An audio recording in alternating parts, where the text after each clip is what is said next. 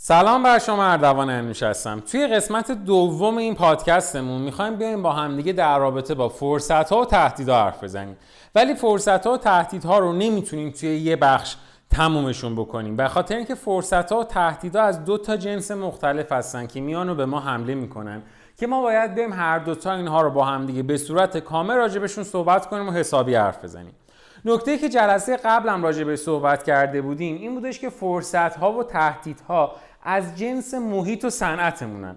یعنی فرصت ها و تهدیدها علمان هایی هستن که از بیرون محیط کسب و کار خودمون به ما وارد میشن. مثل مثلا کرونا. ویروس کووید 19 یا همون کرونا اومد و از بیرون سازمان بود. یعنی اتفاقی درون خود شرکت من نیفتاد که برای من یه تهدید باشه یا یه فرصت باشه. برعکس یه اتفاقی بود که از بیرون افتاده بود.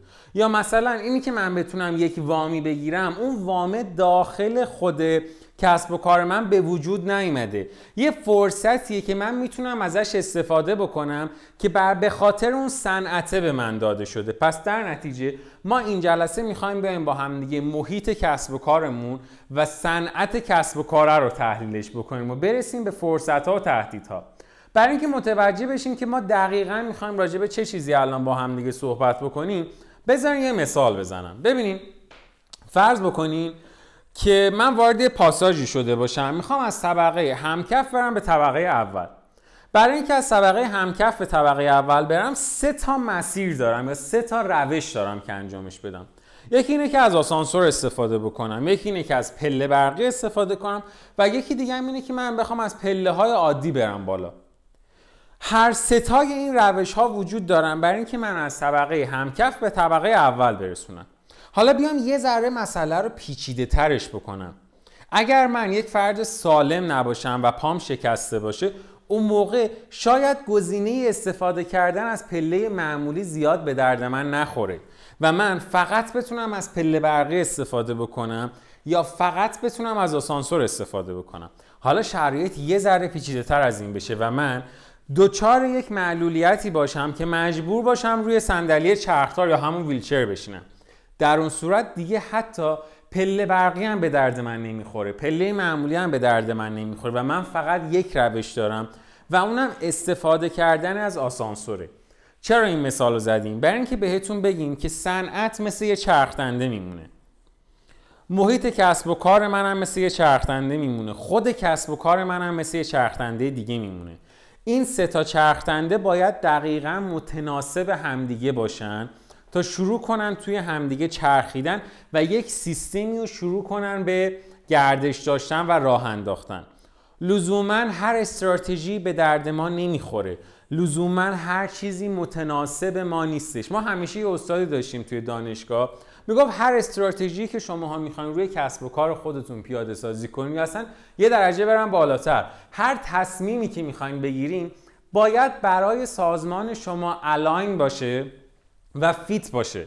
فرض رو بر این بذارین که شما برین یک پیرن از برند مثلا Louis Vuitton بخرین که این پیرن فوق العاده گرون قیمت باشه فوق العاده لوکس باشه و خیلی شیک باشه. ولی پیرنه برای شما fit نباشه. یعنی کوچیکتون باشه یا بزرگ باشه برای شما. این پیرن به تن شما نمیشینه و وقتی آدم ها نگاهتون می‌کنن به نظرشون شما خوشتیپ و شیک نیستین. از اون طرف اگر که شما یک لباسی بخرین که کاملا fit تونه خیلی بهتون میاد. ولی مثلا با کت شلوار برین لب ساحل آدم ها شما رو یه جور عجیبی نگاهتون می‌کنن چون می‌دونن که لباس شما با شرایطی که شما الان قرار گرفتین align نیست. متناسب با همدیگه نیستین تراز با همدیگه نیستین. به خاطر همین هر تصمیمی که من می‌گیرم باید فیتنس و alignment توش وجود داشته باشه. الان هم توی بحث تفکر استراتژیک همینه. هر ستای روش ها وجود داشت که منو از همکف بتونه به طبقه اول برسونه. اما بسته به اینی که من کیم و من چه شرایطی دارم یا محیط من کیه و محیط من چه شرایطی داره من باید بتونم اینها رو به همدیگه انتباقشون بدم. پس توی بحث تفکر استراتژیک ما دقیقا می‌خوایم راجع به همین موضوع صحبت بکنیم. اگر یادتون باشه توی جلسه قبل ما این تعریفی ارائه کردیم از سازمان که گفتیم سازمان یه سیستم بازه. خاطرتون باشه به صورت خلاصه می‌گفتیم ساخت سازمان یه سری عناصر داره که با همدیگه توی تبادلن و از اون مهمتر اینکه یه سری المان رو می اومد از خارج از خود سازمان می‌گرفت. اون توی پراسسی انجام می‌داد یه محصولی می‌شد. محصول رو دوباره می‌داد به خود سازمانه که ما مثال اون در از کارگاه دوزندگی مانتور رو زدیم. گفتیم پارچه برم از بازار بگیرم طراحی کنم. بدوزم دوباره برش گردونم تو بازار بفروشم. حالا الان هم همینو می‌خوایم بگیم. سیستم یک سیستم بازه. سیستم باز سیستمی هستش که با محیط خودش تبادل داره. یعنی محیط بیرون میاد درون اون سیستم تاثیر می‌ذاره. محیط داخل هم می‌تونه روی سیستم تاثیر بذاره هرچند کم ولی می‌تونه بذاره. ولی سیستم بستش سیستمیه. سیستم بسته سیستمیه که میاد میگه آقا اصلا کلا بیرون هر اتفاقی بیفته برای من اهمیتی نداره. هر چیزی که هستش تو سازمان خودم مهمه.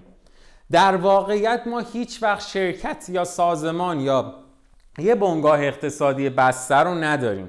و همیشه سیستم ما یا سازمان ما یا بنگاه اقتصادی ما یا شرکت ما بازه و با محیط بیرون خودش در تبادله.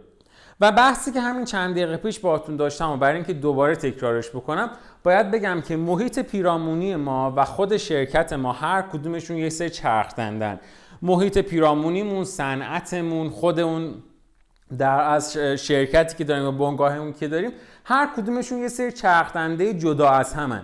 کار استراتژی اینه که میاد تمام این چرخدنده ها رو در کنار همدیگه قرار میده به صورتی که فیت و الان با همدیگه باشن تا بتونن بچرخن. حالا حرفی که الان می‌خوایم با همدیگه بزنیم اینه که محیط پیرامونی ما که امروز باش خیلی کار داریم توی این پادکست لزوما به یه دسته تقسیم نمیشه و ما دو تا محیط پیرامونی داریم. بهشون میگیم محیط های پیرامونی میکرو و محیط پیرامونی ماکرو یا اصطلاحا micro environment و macro environment از نظر تعریفی محیط میکرو محیطیه که نزدیک به سازمان خودمه. معمولا ما اینو میایم با یه چیزی مثل five forces Porter در نظرش می‌گیریم. یعنی اون پنج تا نیرویی که به سازمان ها وارد میشه که بهش میگیم five forces Porter که اگر نمی‌دونین five forces Porter چیش مسئله نیستش. توی پادکست بعدی ما می‌خوایم راجبش حسابی حرف بزنیم و حسابی بشکافیمش المانش طبیعت المانش طبیعت عناصری که توی این محیط وجود داره از یه جنس خاصه. و شرایطش به صورت سمی کنترلبله یعنی من همیشه نمی‌تونم به صورت کامل کنترلش بکنم و از در این حالم غیر قابل کنترل برام نیست. تا یه حدودی می‌تونم اینا رو کنترل بکنم و تحت کنترل خودم درشون بیارم. تاثیرگذاریشون به صورت مستقیم و منظمه. یعنی دایرکت میاد روی سازمان من تاثیر می‌ذاره. مثلا قدرت چونه زنی خریدارم یا محصولات جایگزینی که وجود داره اینا بحثایی که توی محیط میکرو هستش و ما توی محیط میکرو راجع بهشون حرف می‌زنیم. ولی محیط ماکرو یه محیطی که از سازمان من دورتره. یعنی اگر ما بخوایم تقسیم بندی بکنیم اول خود شرکتمه یه لایه برم اونورتر میشه محیط میکرو که همون بحثایی بودش که گفتیم five forces Porter خیلی specific تره بعد تا حدودی قابل کنترله. یه ذره از این برم بالاتر می‌رسم به محیط ماکرو. محیط ماکرو یه محیط general تریه محیط عمومی تریه PESTEL رو ما همیشه استفاده می‌کنیم برای اینکه بتونیم آنالیزش بکنیم که PESTEL اگر نمی‌دونیم مسئله نیست. همین جلسه می‌خوایم راجبش حرف بزنیم. پستل 6 تا عامله که میاد روی سازمان من تاثیر می‌ذاره و این عوامل عوامل بیرونی هن. خیلی راجبشون حرف داریم امروز. المان در از طبیعت المانهاش یا طبیعت عناصرش به صورت جنراله. اما شرایطش کلا غیر قابل کنترله. یعنی من هیچ زمانی نمی‌تونم بگم که من سیاست های دولت رو می‌تونم کنترل بکنم که روی مثلا سازمان من تاثیر نذاره. یا نمی‌تونم بگم من قانونگذار رو کنترل می‌کنم تا روی سازمان من تاثیر نذاره. برای همین کلا غیر قابل کنترله. یه چیزی مثل کرونا از این جنس بود. تغییر lifestyle مردم از این جنس بود. تغییر trend ها از این جنسه. کلا غیر قابل کنترل من و شما هیچ تأثیری روش نداریم. شاید تو ذهنتون این بیاد که خب اگر من یک شرکت خیلی بزرگی باشم مثلا در اندازه مپنا یا مثلا در اندازه به فرض قرارگاه خاتم الانبیا بتونم یه تاثیر روش بزنم آره ما راجع به اون شرکت ها الان صحبت نمی کنیم ما داریم برای هنرجوهای این رشته حرف می‌زنیم. برای کسایی که شاید توی این حرفه استارتاپ دارن. پس به خاطر همین قضیه محیط های ماکرو کاملا آن کنترل غیر قابل کنترل هم آن کنترلبل میشه براشون. و تاثیرگذاریشون به صورت نامنظم و غیر مستقیمه. کرونا وقتی اومد غیر مستقیم تاثیر گذاشت. یعنی کرونا اومده بود و ما هنوز داشتیم کار می‌کردیم. کرونا اومده بود و آروم آروم به صورت غیر مستقیم روی همه چیز تاثیر گذاشت. یعنی خیلی نرم خیلی نرم. بدون که ما متوجهش بشیم همه ما رفتیم سمت مثلا خریدای آنلاین. اینجوری نبودش که یه شب بخوابیم صبح پاشیم بگیم که خب از امروز دیگه من می‌خوام آنلاین خرید بکنم. نه. خیلی تاثیرگذاریش آروم بود خیلی تاثیرگذاریش غیر مستقیم بود. پس نکته که اینجا وجود داره اینه که گفتیم که ما اگر در مرکز محیط خودمون رو در نظر عذر می‌خوام اگر در مرکز سازمان خودمون رو در نظر بگیریم یه لایه بعدترش میشه محیط های میکرو که با five forces Porter راجع بهشون حرف می‌زدیم. تا حدود قابل کنترل بودن تاثیرگذاریشون مستقیم بود و یه درجه بعدم می‌شد محیط های ماکرو که با پستر راجبشون حرف می‌زنیم و کلا غیر قابل کنترل بودن و تاثیرگذاری غیر مستقیم داشتن. و نکته که وجود داره اینه که خب ما داریم با همدیگه راجع به پادکست صحبت می‌کنیم و تو این پادکست من نمی‌تونم شکلی بهتون نشون بدم ولی اگر تو ذهنتون دارین یه سری لایه های رو مثل لایه های کره زمین می‌کشین که اینا خیلی همشون با همدیگه هم مرکزن و منظمن. ازتون می‌خوام که برای در نظر گرفتن این سه تا المان یعنی ماکرو و میکرو و خود شرکت من خیلی شکل منظمی تو شکلتون نیاد تو ذهنتون نیاد. ممکنه که یه جاهایی این شکل کاملا نامنظم باشه یه جا بیزی باشه یه جای چند وچی باشه. برای همین وقتی که کشیده میشن توسط اون نرم افزارهای حسابی پیچیده که وجود داره خیلی شکل منظمی ندارن. ولی چیزی که مهمه اینه که اینا کاملا تو در توی همدیگه قرار گرفتن. الان می‌خوام راجع پستل با هم دیگه حرف بزنیم. پستل به نظر من خیلی خیلی خیلی موضوع با اهمیتیه. چون در دورانی که تحریم ها به وجود اومدن و امریکا از برجام توسط رئیس جمهور ترامپ اومده بود بیرون این اتفاق رو من توسط چند تا از برندهایی که مشاورشون بودم دیدم که واقعا داشتن به نابودی کشیده می شدن و خب متاسفانه خیلی وقتا آدمایی که بیس مدیریتی رو نمی‌دونن حاضر نیستن که اون حرفایی که ما بهشون می‌زنیم رو به صورت کامل گوش بدن. به این پسل 6 تا عامل رو بررسی می‌کنه. میگه این 6 تا عامل عواملی که تو روشون کنترلی نداری و از بیرون وارد سازمان تو میشن و بیرون تغییر می‌کنن ولی تغییرشون در بیرون باعث این میشه که تو درون سازمان خودت دچار مشکل بشی. و تو روشون هیچ کنترلی نداری. در نتیجه اگر اون تغییره رو نبینی اگر متوجه اون تغییر نشی اگر احساس خطر نکنی محکومی به اینی که شکست بخوری و محکومی به اینی که از اون جایگاهی که توی برندت داری بیای بیرون و محکومی به نابودی به اینکه کاملا نابود بشی. پستل زمانی که به وجود اومد اولش یه پست بود فقط. یعنی چهار تا عامل بود. می‌گفتن یه دونه پی داره که به معنای سیاست بود یه ای داره به معنای اکونومیکال یا همون بحث اقتصادی. یه S social داشت یه دونه هم T technology داشت. به مرور زمان دیدن که نه. دو تا عامل دیگه هم وجود داره که ما اینا رو نیومدیم تو صنعت ببینیمشون و تحلیلشون بکنیم. یکی بحث محیط زیست بود و یکی دیگه هم بحث مسائل قانونی که همه این شیش تا در کنار همدیگه تشکیل یه چیزی رو دادن به نام PESTEL راجع اولیش اگه بخوایم حرف بزنیم اولیش political یا سیاسته. یه سری از حرفا مثل مثلا policy هایی که دولت ها و حکومت ها دارن یا قوانینی که برای تجارت وضع میشه یا مثلا حتی funding هایی که وجود داره یا یه چیز خیلی جالبی که بهش میگن home market lobbying لابی هایی که اون کسب و کارهای خونگی با هم دیگه دارن. یا pressure group ها. pressure group به معنای این میشه که بیان یه مرتبه یه عده‌ای روی کسب و کار فشار بیارن. یا از اون طرف مثلا جنگ ها یا کانفلیکت هایی که به وجود میاد جنگ ها و تعارض ها تضادهایی که به وجود میاد باعث میشه تا به لحاظ سیاسی روی برند من تاثیر بذاره. یه دونه جمله جالب اگه بخوایم راجع بهش بگیم. من یه خاطر براتون تعریف بکنم. من یادمه که دقیقا زمانی که رئیس جمهور ترامپ می‌خواست سخنرانی بکنه و سخنرانی راجع به این بود که می‌خواد از برجام خارج بشه یا نمی‌خواد از برجام خارج بشه.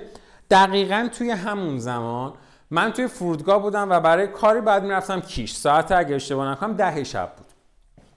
و همون موقع ما یه مقداری طلا داده بودیم به کسی که برامون کار لیزر انجام میده. اجرت و قیمت طلا همیشه به روز معامله میشه. کسایی که تو این صنعت کار می‌کنن می‌دونن. به روز معامله شدن یعنی اینکه اگر من مقدار طلا رو نخریده باشم مشتری از من قیمت بگیره بهش میگم امروز طلا هستش مثلا گرمی 100 هزار تومن کار شما 200 گرمه. از بخوام کار شما مثلا دو گرمه میشه دو تا 100 هزار تومن 200 هزار تومن. اگر در زمانی که من دارم کار رو از سازنده خودم تحویل می‌گیرم به شرطی که سازنده من برون سپاری شده باشه و طلا شده باشه 150 هزار تومن من باید دو تا 150 هزار تومن به اون فرد بدم. در زمان تحویل گرفتن. چون طلا گرون شده. میشه 300 هزار تومن حالا اگر زمانی که دارم کار تحویل میدم به خریدار خودم طلا یه مرتبه از 150 هزار تومن شده باشه مثلا 80 هزار تومن من اجازه دارم فقط دو تا 80 هزار تومن از مشتری خودم بگیرم. یعنی 160 هزار تومن پس اینجا یه 160 هزار تومن من گرفتم در صورتی که 300 هزار تومن پولش دادم. 140 هزار تومن ضرر کردم. به خاطر این موضوع من یادمه که یه مقدار طلا داده بودیم به کسی که برامون کار لیزر انجام می‌داد. بعد دقیقا بحث سخنرانی آقای ترامپ شده بود و داشت اول سخنرانی بود و ما دقیقا داشتیم سوار یعنی وارد اون تونله می شدیم که بریم سوار هواپیما بشیم و به شوخی طلا از 180 تومن رسیده بود هولوش 100 مثلا 85 هزار تومن یه ذره گرون شده بود. و من یادم میاد که به شوخی توی اس به این کسی که کار لیزر انجام میده گفتم انقدر وای میستم تا طلا دوباره بیاد رو 180 هزار تومن تا پولتو بدم. این مثلا 5000 تومن تفاوتر نیام داشتیم هم شوخی می‌کردیم. هواپیما بلند شد. خب دو ساعت مدت زمان پرواز بود. نشست. من گوشیمو که روشن کردن دیدم اولین اسمسی که اومده از این سازنده ما این لیزر کار ما بود که نوشته بودش که اگه می‌تونی از راه خلیج فارس برو دبی. چون طلا شد 250 تومن یک مرتبه طلا افزایش قیمت پیدا کرده بود. ببین یه عامل سیاست که من ندیده بودمش توی اون زمان باعث یک ضرر زیاد به من شده بود. حالا ما یه برندی مشاورشون بودیم مال یه دختر خانمی بود اینا می اومدن از امریکا از برند مایکلز مروارید می آوردن بعد این خرج کارا و مرواریده شده بود signature page ش.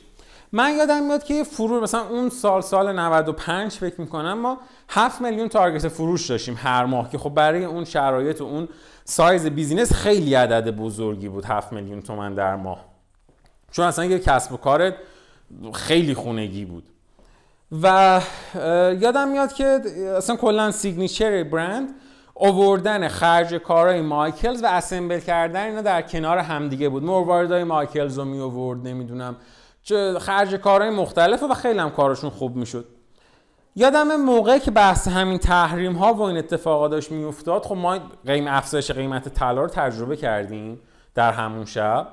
و من یادمه که تو جلسه بعدی مشاوره که باشون داشتم گفتم که ما الان دچار یک مشکل خیلی بزرگ هستیم تو این جلسه.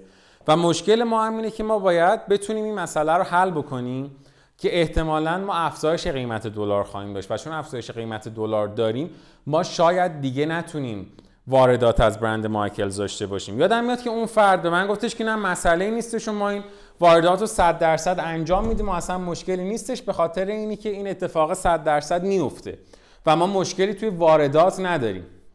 و خیلی هم اوکی بود حرفشون و واقعا هم مشکلی تو واردات نداشتن. ولی افزایش قیمت دلاره باعث شده بود تا کاری که براشون تموم می‌شد 300 هزار تومن که اینا میفروختن مثلا 700 هزار تومن یه مرتبه برای خودشون تموم شد 900 هزار تومن. حالا 900 تومنه رو می‌خواست چقدر روش سود بکشه که مشتریش ناراضی نمی‌شد؟ چون برندهای دیگه یه همچین تغییری رو به خاطر سیاست تجربه نکردن. اونا نهایتا نقره 4000 تومنی که میخریدن شده بود 5000 تومن. هزار تومن افزایش قیمت باید میداشتن روی مثلا یه گرم نقره. نهایتا کل کارشون بود 5 گرم پس 5000 تومن گرونش می‌کردن. یهو مجبور نمی‌شدن که یه کار 700 تومنی رو بدن مثلا یک و 500 نزدیک 100 درصد 120 درصد افزایش قیمت داشته باشن. و اون برند مجبور می‌شد که در اون صورت سیاستش رو عوض... signature ش رو عوض بکنه به خاطر یک عامل سیاسی و خیلی از آدم ها بعد از اون حاضر نشدن باشون خرید بکنن از این برند خرید کنن. به خاطر اینکه می‌گفتن خب من این برند رو با این signature میشناختم و این دیگه اون نیست. عامل بعدی عامل اقتصاده. همین تحریم ها روی اقتصاد هم اومد اثر گذاشت. عامل اقتصاد مثل چه چیزایی میشه؟ مثل مثلا فرض بکنین هوم اکونومیا یا مثل مثلا حتی اوورسیز اکونومی که اتفاق میفته مثل تکس هایی که هستش مثل لزوما ما تکس ها رو یا همون مالیات رو روی دو تا حوزه می‌بینیم. مالیاتی که برای کالاهای خاص در نظر گرفته میشه و مالیات عمومی که وجود داره. یعنی مثلا شما ممکنه که بخواین یه دونه تجهیزات صنعتی بزرگ وارد کشور بکنین بعد یه مالیات و گمرکی بدین ولی اگر بخواین مثلا یه لباس وارد کنین بعد یه دونه گمرکی دیگه بدین. و از اون مهمتر مارکت و ترید سایکل هایی که داره توی خود کسب و کارها اتفاق میفته نرخ سرمایه گذاری که تغییر می‌کنه.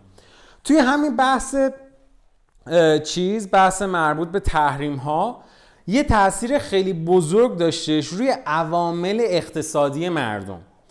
آدم ها به لحاظ اقتصادی ضعیف شدن. چون که ضعیف شده بودن خیلی ها حاضر نشدن بیان از ما نقره بخرن.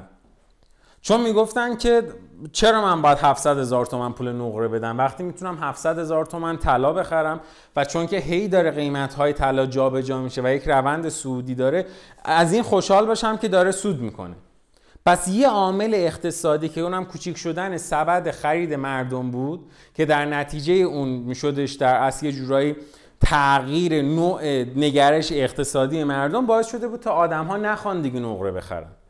و بیشتر میل بکنن به سمت طلا.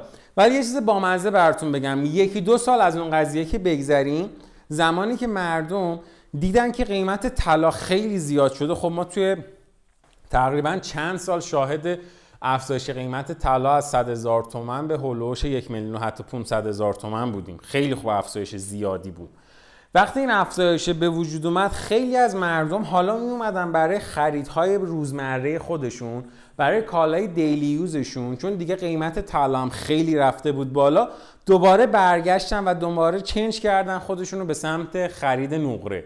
یعنی انقدر این قضیه و انقدر این بازی بازی پیچیده‌ایه که شما فقط با تفکر استراتژیک می‌تونید متوجه این بشین که باید به این سمت برین یا نباید به این سمت حرکت بکنید اگر اون موقع ها فقط با به وسیله نگاه کردن به یه سری ابزار و خوندن روزنامه ها می‌گفتیم خب پس من کلا لاین نقرم رو تعطیل می‌کنم و فقط کار طلا می‌زنم. امروزی که ما این پادکست رو ضبط کردیم احتمالا شما ورشکسته بودیم چون قیمت طلا خیلی زیاد شده بود اجرت ها خیلی زیاد شده بود قدرت خرید مردم خیلی کم شده بود و اگر customer segment شما افراد کلاس B و B plus بودن کسایی که دختره جوونی بودن که می‌خواستن به به اصطلاح وضع استایل خودشون برسن ولی نمی‌خواستن هزینه زیادی بکنن. شما الان ورشکسته شده بودین. چون اونا رو آورده بودن به سمت خرید کالاهای نقره. بحث بعدیمون social یا همون مسائل اجتماعیه توی مسائل اجتماعی ما راجع به lifestyle ها صحبت می‌کنیم راجع به دموگرافی ها صحبت می‌کنیم که اون آدمه کجا زندگی می‌کنه؟ چه سطح تحصیلاتی داره مشتری من و چه عواملی روش تاثیر می‌ذاره؟ راجع به بحث مثل مثلا نگرش و بینش مشتریمون صحبت می‌کنیم. راجع به برندمون کمپانیمون یا تصویری که مشتری من موقع خرید کردن از من داره نگاه می‌کنیم. راجع به مسائل عمومی جامعه راجع به تبلیغات میم حرف می‌زنیم.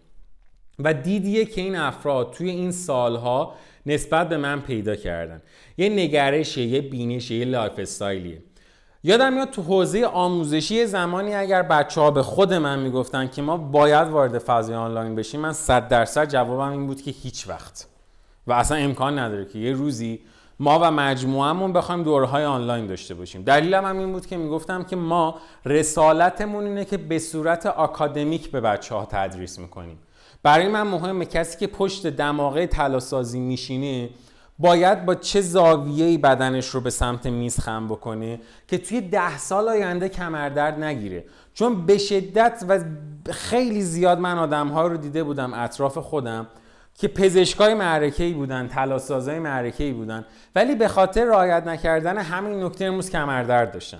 به خاطر رعایت نکردن همین نکته امروز نمی‌تونستن کار بکنن.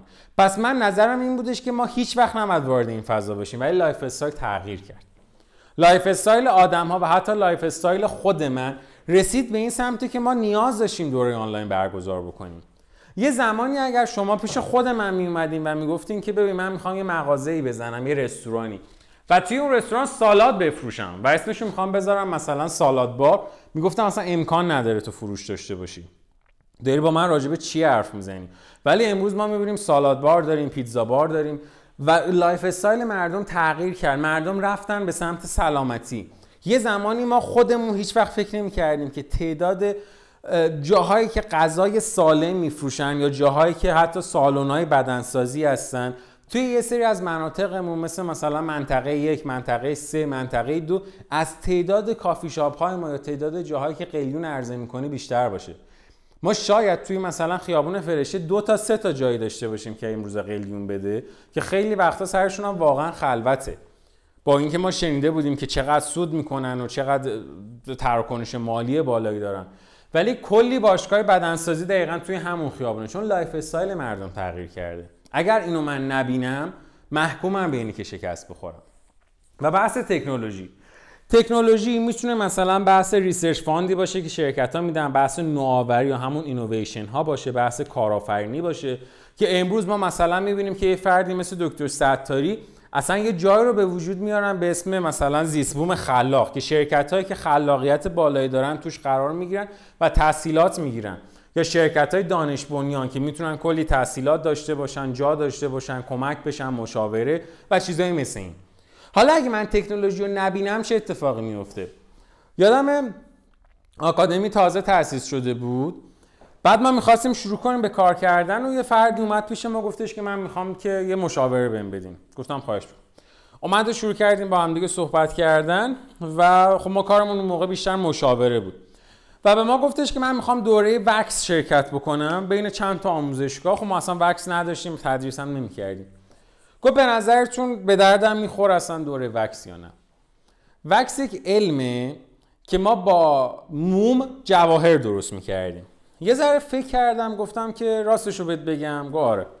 گفتم نه نه تنها به درد تو نمی‌خوره بلکه یک علمیه یک هنریه که واقعا هنره آرته ولی شاید چند وقت دیگه از بین بره.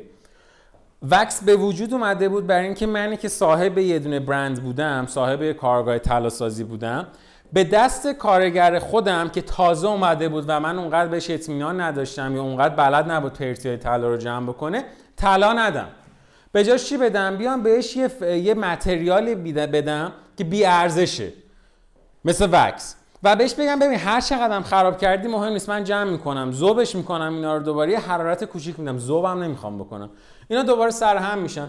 نشدم میذارمش تو قسمت مثلا مومزنم از مومش استفاده می‌کنم. همون خورده هاشو. ولی امروزی که ما داریم با هم دیگه حرف می‌زنیم تکنولوژی جایگزین این دستگاه رو پیدا کرد پرینترهای سه‌بعدی و ماتریکس آورد. حالا یه چیز جالب ترش براتون بگم. فکر می‌کنم سال 2012 بود که مجله فوربز اومد یه دونه یه شماره رو چاپ کرد و به عنوان پوستر عکس یکی از گوشی های نوکیا رو گذاشته بود و گفته بود واقعا چه کسی می‌تونه الان این غول تکنولوژی رو بیاره پایین. و دقیقا سال بعدش اپل و سامسونگ کامل شکستش شدن. چون اون زمانی بودش که اپل و سامسونگ داشتن روی اسمارت فون ها یا همون گوشی های هوشمند کار می‌کردن و نوکیا ندید. و محکوم شد به اینی که از بازار بری بیرون و هنوزم که هنوزه وقتی ما داریم با هم صحبت می‌کنیم مثلا تو سال 2020 نوکیا نتونست برگرده به صنعت. یه قول تکنولوژی که واقعا داشت میترکون فقط یه چیز کوچیک ندید. و به صورت کلی از صنعت خارج شد. دو تا عامل دیگه مونده که راجبشون حرف بزنیم. یکی بحث محیط زیسته و یکی هم بحث لیگال. محیط زیست مسائل محیط زیستی مسائل اکولوژیکال مسائل مربوط به آب باد گازها انرژی های تشدید پذیر آلودگی ها و غذا توی این قسمت قرار می‌گیرن. همین الان که ما داریم با هم دیگه حرف می‌زنیم اگر فرصت کردین من حتما یه پادکست ازش درست می‌کنم. ولی اگر خودتونم فرصت کردین برین و یه search ی بکنین راجع به fast fashion fast fashion یه چیزی بودش که اومد توی دنیای فشن و اصلا ترکوند همه چیزو. خیلی جاز جذاب بود خیلی جالب بود. fast fashion بود. میگه از زمانی که طراحی میشه تا وقتی catwalk بشه و برسه دست مشتری رو حداقل زمان ممکنه. ولی یه مرتبه دید محیط زیست نسبت بهش به خاطر آلودگی که درست کرد آلایندگی هایی که داشتش به خاطر مسائلی که به وجود آورده بود. حتی یه کوچولو به خاطر بحث بعدیمون یعنی لیگال. آدم ها نرفتن سمت فست فشن. وقتی آدم ها دانششون راجع به فست فشن رفت بالا امروزه می‌بینیم که حوزه فست فشن توسط خیلی از آدم ها داره تحریم میشه. و آدم های زیادی هستن که میگن ما حاضر نیستیم دیگه از این استفاده بکنیم. ولی بحث لیگال چیه؟ بحث لیگال مسائل قانونیه. خیلی وقتا این قانون ها راجع به مسائل بیمه است راجع به سلامتی و امنیت پرسنلمونه. خیلی وقتا هم قوانینی که دولت ها برای ما می‌ذارن. مثلا فرض بکنیم که من اینجا نشسته باشم پیش شما و بیام پیشتون برای مشاوره و بگم من یه ایده معرکه دارم. قبول داری قیمت طلای 24 ایار از قیمت طلای 18 ایار بالاتره؟ چون طلای بیشتری توش استفاده شده. شما بگین بله. بگم که خب حالا من یه ایده خوب دارم. من رفتم بررسی کردم و دیدم تقریبا همه طلا فروشی های تهران دارن طلا 18 ایار تولید می‌کنن. خب ما بیایم طلا 17 بزنیم. یه دونه ایار رو وردم پایین تغییر رنگ اونقدر زیادی نداره. هزینه کمتری برای ما داره چون طلای کمتری توش مصرف شده و وقتی آدم ها برند ما رو با برند یکی دیگه مقایسه بکنن می‌بینن که ما هزینه کمتری داریم ازشون دریافت می‌کنیم. پس در نتیجه آدم ها ما رو بیشتر دوست دارن و از ما خرید می‌کنن. همونجاست که قانونگذار میاد و میگه که ما اجازه انجام دادن این کار رو نداریم. ما اجازه نداریم هر وقت دلمون خواست ایارمون رو جابجا بکنیم. ما موظفیم به فروش طلای 18 ایار پس وقتی من دارم صنعت خودم رو راجبش صحبت می‌کنم 6 تا عامله که توی محیط ماکرو باید بیام راجبشون فکر بکنم و بگم واقعا چه چیزایی توی صنعت من هستن که تاثیر می‌ذارن. مثل اقتصاد مثل سیاست مثل lifestyle آدم ها که میشه زیر مجموعی از مسائل social مثل تکنولوژی مثل محیط زیست و مثل مسائل قانونی. اگر احیانا خواستین راجع به این موضوع بیشتر بدونین reference انگلیسی خواستین داشته باشین search بکنین توی گوگل businessteacher.org.uk یه قسمت داره کلا به اسم PESTLE PESTLE خیلی از برند ها رو اون تو گذاشته. پس شد businessteacher.org.uk اسلش پسل اسلش اونجا که برین پسل خیلی از برند ها رو شما می‌تونین ببینین. از پسل برند هایی که تو حوزه فشن هستن مثل بربری مثل مثلا برند های مختلف مثل لوی ویتان برندهایی که دارن الان آنلاین شات یا ای کامرس انجام میدن مثل مثلا آمازون و خیلی برندهای دیگه. اینجا بحث رو نمی‌خوایم تموم بکنیم و یه نکته کوچیک دیگه هم می‌خوام راجبش با هم دیگه صحبت بکنیم. اونم بحث تحلیل رقابت توی محیط کسب و کار. ببینین ببخشید. من یه کوچولو آب خوردم که صدام نگیره. ما به عنوان یه جورای تولید کننده دوست داریم همیشه پولی که از مشتری می‌گیریم حد اکثر خودش باشه. یعنی اگه یه روزی من یه لباس یه مانتوی تولید بکنم و هیچ دلیلی هیچ مانعی جلوی من وجود نداشته باشه و به هم بگن چند میزه می‌خوای اینو قیمت گذاری کنی بیشترین عددی که ممکنه رو میگم. حالا اگر من مصرف کننده باشم من مشتری باشم. به هم همون مانتو رو نشون بدن بگن اینو چند حاضری بخری و هیچ عاملی هم جلود نیست. من پایین ترین عدد ممکنه میگم. ممکنه خیلی از شما حتی تو ذهنتون مثلا مجانی و رایگان اومده باشه. این بازی که این وسط اتفاق میفته میشه میزان پرداختی مشتری. یعنی میزان پرداختی مشتری یک عددیه. توی یک بازه بین حد اکثر تمایل مشتری به پرداخت و حد اکثر تمایل تولید کننده به دریافت. حالا چه چیزی باعث میشه که این عدد کجا وایسه؟ اینه که من تولید کننده ببینم که تا چه حدی می‌تونم بیشتر بگیرم. من مصرف کنندم ببینم تا چقدر می‌تونم چونه بزنم بیارمش پایین. اگر عددی که ما داریم راجبش صحبت می‌کنیم بره به سمت حداکثر تمایل تولید کننده ما میگیم افزایش اضافه رفاه بنگاه شکل گرفته. بنگاه یعنی کجا؟ این همون بنگاه اقتصادی که تو پادکست اول راجبش حرف زدیم. ولی اگر همون یعنی برند ما مغازه ما گالری ما آرایشگاه ما. ولی اگر میزان پرداختی مشتری بره به سمت تمایل مشتری به پرداخت میگیم اصطلاحا افزایش اضافه رفاه مشتری شکل گرفته. و سود بنگاه همیشه یه جای بین این دوتا عدده که به چه چیزی بستگی داره؟ به ارزش ذاتی محصول و شدت رقابت. هر چقدر رقابت کمتر باشه من عددی که برای محصولم میگم بالاتره. میگم فقط من تو این مارکتم یا فقط من و یه نفر دیگه تو این مارکتیم. عدد بالا میگم. هر چقدر ارزش ذاتی و محصول بیشتر باشه من بیشتر می‌تونم عدد بالاتری ازتون بگیرم. ولی اگر شدت رقابت زیاد باشه یعنی من بیام بگم ببین عین مانتوی منو 20 تا مزون دیگه هم دارن. اون موقع من مجبورم ارز چیز قیمت خودم رو بیارم پایین. ببرم به سمت قیمتی که مشتری دوست داره. حالا اینجا ممکنه ارزش ذاتی محصول منم بالا باشه ها ولی به خاطر رقابت زیاد میارم پایین. یا یه وقتی هم هست اصلا ارزش ذاتیش کمه. هیچ زمانی من حاضر نیستم یه لیوان قهوه رو یه فنجون قهوه رو مثلا براش یک میلیون تومن پول بدم. چون میگم ارزش ذاتی این در حال حاضر یه عددیه بین 20 هزار تومن تا 40 هزار تومن. تو این بازه عدد درستیه من نه بیشتر حاضرم براش پول بدم کمترم باشه یه ذره تعجب می‌کنم. پس عددی که ما پرداخت می‌کنیم برای هر کالایی به دو تا عامل بستگی داره. ارزش ذاتی محصول شدت رقابت.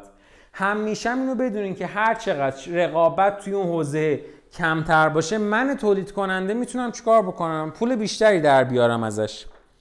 توی بحث تحلیل صنعت و همین حرفایی که الان زدیم چند تا نکته وجود داره که ما باید راجبشون با هم صحبت بکنیم. نکته اول اینه که سود بنگاه های اقتصادی یعنی همون برند من همون مغازه من همون گالری من در گروه خلق ارزش برای مشتریه. که جلسه قبلم راجبش حرف زدیم توی اون پادکست قبلی. اما ارزش مشتری مستقیما به سود تبدیل نمیشه. یعنی لزوما اگه من اومدم برای مشتری خودم ارزش خلق کردم به معنی نیستش که من پولدار شدم. این دوتایش ربطی به هم ندارن. مازاد ارزش برای مشتری نسبت به هزینه پرداختی توسط مشتری من بر اثر نیروی رقابتی بین مشتری و تولید کننده تقسیم میشه. اضافه رفاه مشتری بهش میگیم کاستومر سرپلاس تفاوت بین اون قیمت است که مشتری پرداخت می‌کنه و حد قیمتی که دوست داشته بده. اضافه رفاه بونگا یا پرودیوسر سرپلاس هم تفاوت بین قیمتیه که مشتری پرداخت می‌کنه و حد اکثر قیمتی که تولید کننده دوست داشته بگیره. هرچی محیط پر رقابت تر باشه اضافه رفاه مشتری توش بیشتره. چون مشتری تعیین می‌کنه دیگه میگه خب اوکی تو این قیمت نمیدی باشه میرم چونه می‌زنم از نفر بعدیت می‌خرم. هر چقدر محیط کم رقابت تر باشه اضافه رفاه بنگاه بیشتره. میگه ببین عددی که من من تو کل این شهر فقط منم این محصول رو میفروشم. همینه که هست. یه خاطره براتون تعریف بکنم یادمه تازه از دانشگاه فارغ التحصیل شده بودم. رفتم یه جای سر کار. رفتم سر کار بخو من از یه دانشگاه خیلی خوب فوق لیسانس گرفته بودم. من صنعتی شریف خوندم. رشته مکانیک رفتم سر کار. و یادم میاد که موقعی که من رفتم سر کار خب فکر می‌کردم که الان دیگه اصلا برای من سر و دست میشکنن دیگه تو اون کارگاه ساختمونی که من رفتم.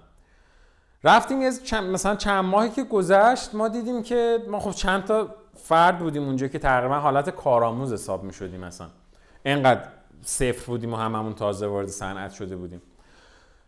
یه ذره گذشت ما دیدیم که درآمد ماهایی که مهندسیم و هممون هم فوق لیسانسیم از درآمد نگهبان دم در که اونجا وجود داره کمتره. اگه اشتباه نکنم مثلا نگهبان می‌گرفت. ما دو تومن ما می‌گرفتیم ما یک و دیویست انقدر فاصله بود. بعد تو همون پروژه یه آقایی بود ایشون سمتشون می‌شد در اصل مشاور آسفالت مجموعه. یه مجموعه بزرگ فرودگاهی بود.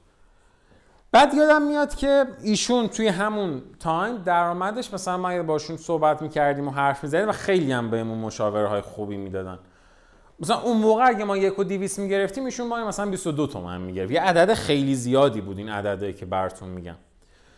و اصلا وقتی وارد مجموعی می‌شد همه چیز رو این آقا تشخیص می‌داد. یعنی وقتی میومد تو کارفرما جلوش خم می‌شد جا پارک اختصاصی داشت.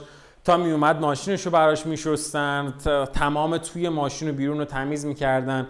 بعد یکی می‌رفت بهش میگفتش که مثلا مهندس ناهار چی می‌خورین امروز؟ ناهار رو تعیین می‌کنه مثلا اگه ایشون رژیم بود ما همه رژیم بودیم تو کارگاه. یا اگه حوس مثلا کباب کرده بود همه کارگاه کباب میخوردن. بعد من یادم یه بار داشتیم صحبت می‌کردیم. خب بچه ما کارآموز بودیم خیلی ارتباط خوبی داشتیم با مهندسا با کارفرما. داشتیم یه بار باشون صحبت می‌کردیم. بعد گفتیم که ما کار واقعا بلد نیستیم و باعث شده که این حقوق بگیریم. یا اینی که آقای مهندس فلانی که انقدر ارج و قرب داره یه مثلا داستانی پشتشه. یادم اون موقع کارفرمای جمله خیلی قشنگی به ماها گفت. گفتش که ببین من اگه الان به هر دلیلی شماها رو از مجموعه اخراج بکنم یا شماها به هر دلیلی نخواین دیگه با من کار بکنین تعداد کسایی که می‌تونن جاینشین شماها بشن و جای شماها قرار بگیرن میشه تقریبا همه مهندسای فارغ التحصیل مهندسی مکانیک از سال 91 به قبل. و من کلی جایگزین دارم برای شما. پس در نتیجه رقابت توی حوزه شما بالاست. اگر تو نخوای نفر بعدیت حتما می‌خواد. اگر اون نخواد نفرهای بعدی وجود دارن که 100 درصد این position شغلی رو می‌خوان. اما برای آقای مهندس فلانی کلا توی این سمت سه نفر در ایران هستن. سه نفرن که تونستن این سطح تحصیلات رو داشته باشن. اونه که همه چیز مشخص می‌کنه چون رقابت توی اون حوزه کمه.